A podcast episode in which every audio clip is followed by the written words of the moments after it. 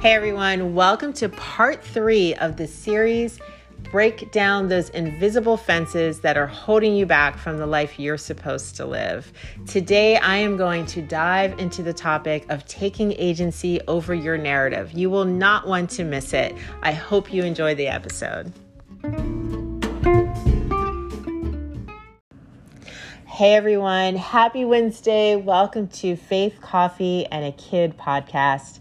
This is your host, Cherie, and today we are continuing on with part three of breaking down those invisible fences that are holding you back from living a life you were created to live.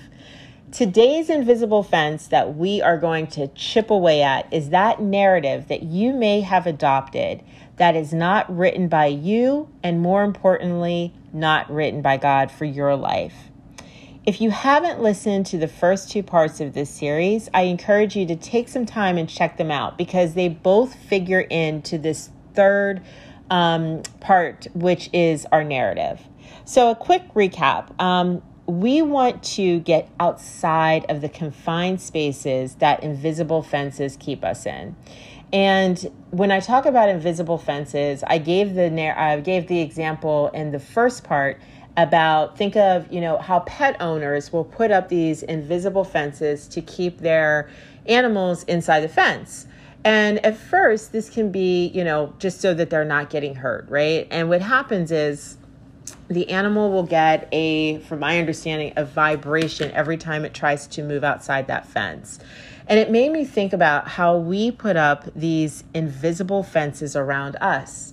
And maybe in the beginning it's to protect some part of us right that um, you know has been vulnerable to something in the past. So we build up these invisible fences. And what happens is it keeps us in a very confined space right and we know that as children of god we're not supposed to be living in a confined space right we have an abundant, spacious space that God wants us to use and to create in and to build others up. But we can't do that behind these invisible fences. And so I just wanted to discuss four different types of invisible fences that I find that are really common. And there are many more, right? There are many more that we construct out of our lifetime. But these are the four that I wanted to touch upon. And the first one was a limiting belief system. And a limiting belief system is that limited beliefs that you adopt in your life that tells you you're not enough, that you're not equipped, um, that you know your dreams are too big, and to be realistic. And it keeps you in this confined space, right? Realistic is a big one. I feel like there's a certain time in our life where we're taught or we're told you can be anything, right? And then all of a sudden, somewhere along the line between maybe high school and college or you know, as you become an adult, you hear you need to be realistic, right? And what happens is that kind of just buries that dream that we had because it tells us this isn't possible. And that's just an example of a limiting belief system. Um, or, you know, you're not to like money is another one and again if you want to listen to um, the first part i really dive into that kind of structure of the limiting belief system and how it affects us um, going forward the other um, invisible fence that i spoke about was closing old chapters right and this is a big one because if we live in the past and although you cannot live in the past right because the past is gone but your mindset and the way you um, live your life in the present can be affected by the past. And what happens is it can keep you in bondage. And this really is a part of like that building your narrative for me because I feel that if you cannot, you cannot close an old chapter if you keep rereading the same last line of the old chapter right? Like you can't get to the new one if you keep rereading that same sentence over and over again. It's just going to keep you there and keep you stuck. And I talk about that. And I also talk about a Bible study I did about Lot's wife. And, um, you know, we look at her as this woman who turned into a pillar of salt because she made a really unwise choice by looking back. But how many of us continue to look back right? Continue to try to get that one last glance of something that wasn't even that good in our life. Um, and it becomes an invisible fence that holds us again from moving forward. So today, I want to dive into an invisible fence that can absolutely change your life if you decide to knock it down. And so that you can go into a, a wider pasture, right? And that is to create your own narrative with God as your author. In my ebook that will hopefully come out this year on 15 tips to avoid single mom burnout, I talk about this vital piece, and it's a huge thing that can burn you completely out. Um, and especially single moms, because people will create a narrative about you through their own um, stereotypes and labeling. And if you're not careful, if you don't take agency, and you're going to hear me say that word over and over again, over your narrative and understand that your story is authored and written by the creator, author, God Himself, right? The Alpha and the Omega. You are going to find yourself believing a lie, okay? It's a lie. And living a narrative that doesn't match up with your identity in Christ. So, what is your narrative, right? A narrative in general is a story. And I want you to think about this. Up until now, in your life, to this point, what has your narrative looked like? What's your story? What do you want your story to be? How are you writing it? Um, what parts of your narrative may be part of that invisible fence that's holding you back? Our limiting belief about ourselves um, that we may have inter- internalized, unfortunately, can write so many parts of our story for us, right? A narrative is made up of our experiences, our events that happen. And so, whatever your experiences are, whether they are good, bad, painful, um, they write parts of your story. And your past figures into your narrative, and it can do the same thing.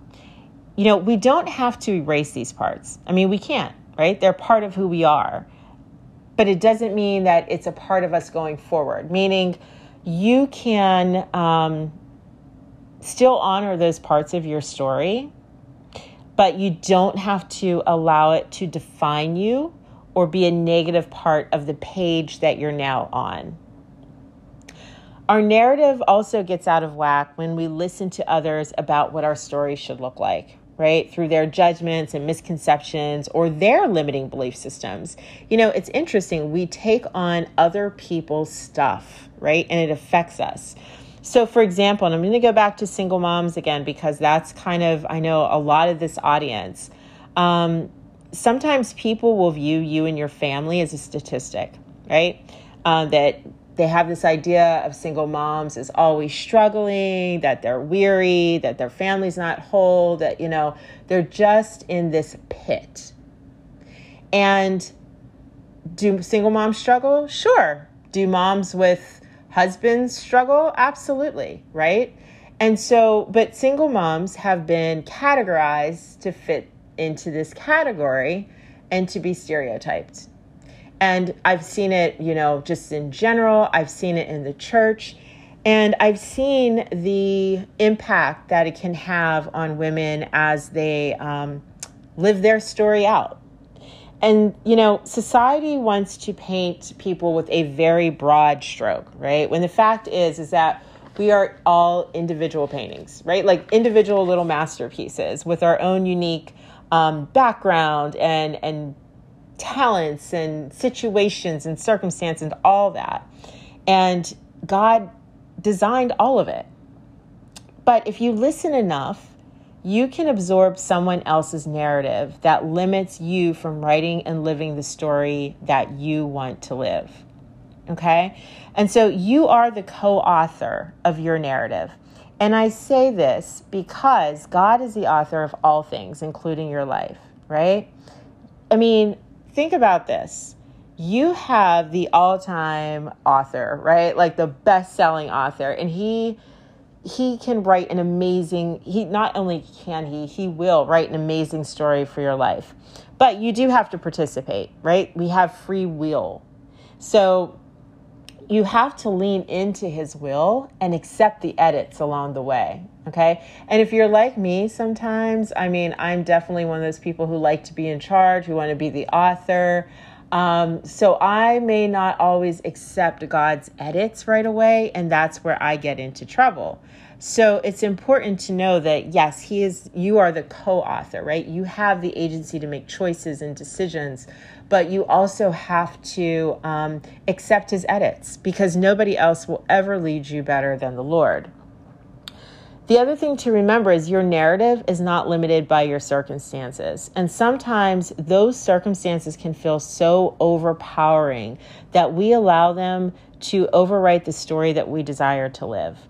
But if we remember that God is our author, that He's holding the pen and can rewrite any circumstance, that He can close a chapter, um, that He, you know, that is holding us from turning the page, He has that power to do that because he has the power to um, give you, and he, he desires to give you the abundant life.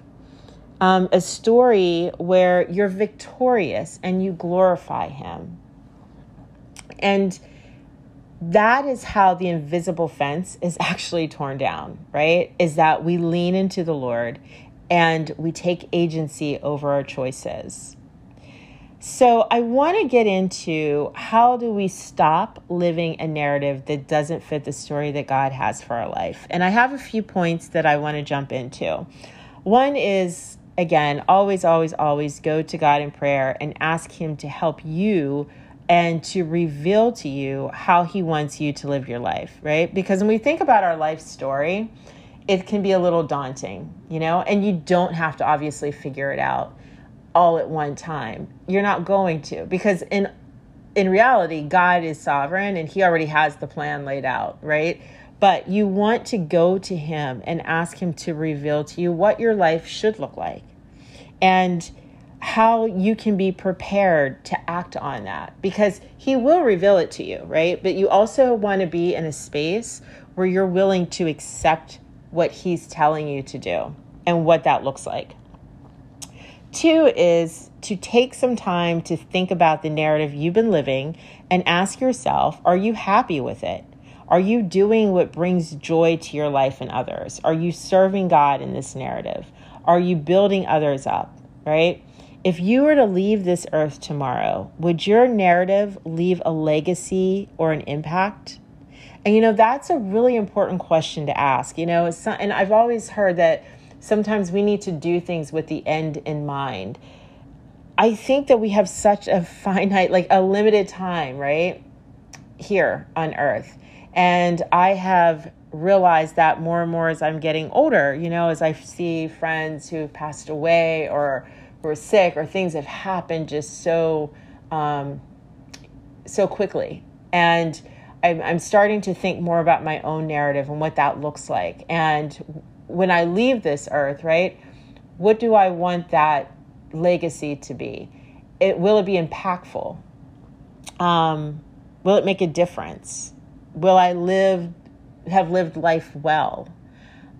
And when I say legacy, like I'm not saying that you have to make this huge like I'm not talking about being a bestseller literally of a book or, you know, um, just some grand gesture. I'm talking about just the little everyday things in life that mean something to the people around you that you love, um, to the strangers that you are encountering. Um, what is it in your narrative that will leave that impact, that will leave that legacy? and I think it's a really good place to start is with the end in mind, right? Um, because we do. We have a very limited time here on earth, and what we do with it matters. Um, and that's a part of our narrative. That should be a part of the story that we want to create. Um, three is do you have agency over your life as a co author? Are you taking accountability and responsibility for your choices, decisions, and consequences? Um, do you listen to what people say your life should look like and adopt those ideas for your own? Um, if you are, it may come through that whole limiting belief system about yourself, and you have to determine if it's holding you back from creating your story, right? Think about this. Have you misplaced your identity in your circumstances, stereotypes, or judgments that people have about you? And how do you stop this? Well, I think when you take agency and take responsibility and accountability over your choices and the consequences in your life that have happened because of those choices, you know, when you decide to stop, you have to be bold, right? You have to take control of your story, always putting God first in it. But don't allow deposits to be made in your life that don't help you grow. Be very, very careful about who you allow to invest in your life right? Because not everybody has the right to invest in your life. And, and, when I mean that, I mean that in every sector, right? Whether it's your family or friends, you know, really be, um, use discretion about who has that right to make those deposits in your life because those deposits can actually help you grow and help your narrative, or it can do the opposite, right? It can, um, have you have you living a narrative that's not even yours or making you think something about yourself that's not true or that's disabling to you so you know be honest though and take stock of where you are and how you got there and your role in it. And then you can make changes because changes really start with us taking responsibility having awareness and deciding to make a change. Three is um, get crystal clear, okay? As clear as you can be on the life you want to live, um, the story you want to live, and make a commitment to yourself and to God to start writing it. I truly believe that we can create narratives that either hold us back and are not written by God, or we can use this time on earth to write an amazing adventure, a story with, you know, ups and downs and surprises and pauses and edits, but it's a narrative that's active and fluid and it keeps us moving beyond those invisible fences, right? And that's what we want to do. So when I talk about getting crystal clear, just like really taking some time to get to know who you are, right? What your talents and gifts are, what your um, desires are, how you want to contribute to um, your family, your friends, your church, um, God's kingdom. Really taking time to think about that. And it doesn't all happen in one day, obviously, right? I think we're continually changing that narrative as we grow and as we spiritually mature. But thinking about that and really um, being active and not stagnant. Four is who do you tell you who do you tell yourself you are in your story? What's your identity in your story? Are you the victim? Do things just happen to you? Or are you an active participant? And it, again, it comes back to that, right? That active participant. Or are you just observing life? Or are you living it? And those are two different things, right? Um, are you living in the should have, could have, would have's? or are you actively pursuing your life? So much time is wasted when we sit there and go, oh, you know, I should have, I would have, I could have. Well, that's not going to make a difference now, right? If you should have done something and you're still able to do it, then why are you talking about it instead of doing it? Why are you saying, I could have done that instead of making that a part of your narrative, a part of your story, actively pursuing it at this moment. Um, the last thing is don't spend time regretting the narrative you're living and letting that regret be part of the invisible fence, right? Always remember this that you're a new creation in Christ. So everything in your story, even the parts you're not proud of, are useful Okay. So um, let it go, right? One is let go of that regret and start writing your story with the wisdom that comes from the struggle, that comes from the brokenness, right? To, di- to get to a different and better place.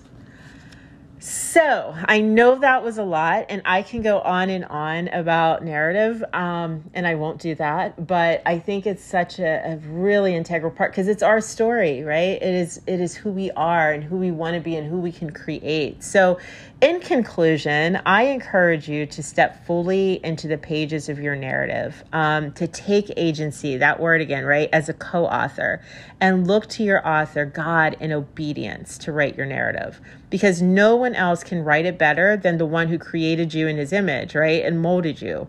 So participate in your life and don't fall prey to the enemy's lies about who you are and what you're capable of. You know, know your truth. And in that truth is a wonderful story that has limitless potential. So, guys, thank you for listening. And next week, we will conclude this four part series where we are going to talk about a big invisible fence that holds so many of us back, which is fear. So I am going to leave you with um, this verse from Habakkuk uh, 1 5. It says, Look among the nations, observe, be astonished, wonder, because I am doing something in your days you would not believe if you were told. And that's what God does. He does, you know, amazing things with your story that you would not even believe. So I pray that you have a great rest of the week, and I can't wait to talk to you next week about fear.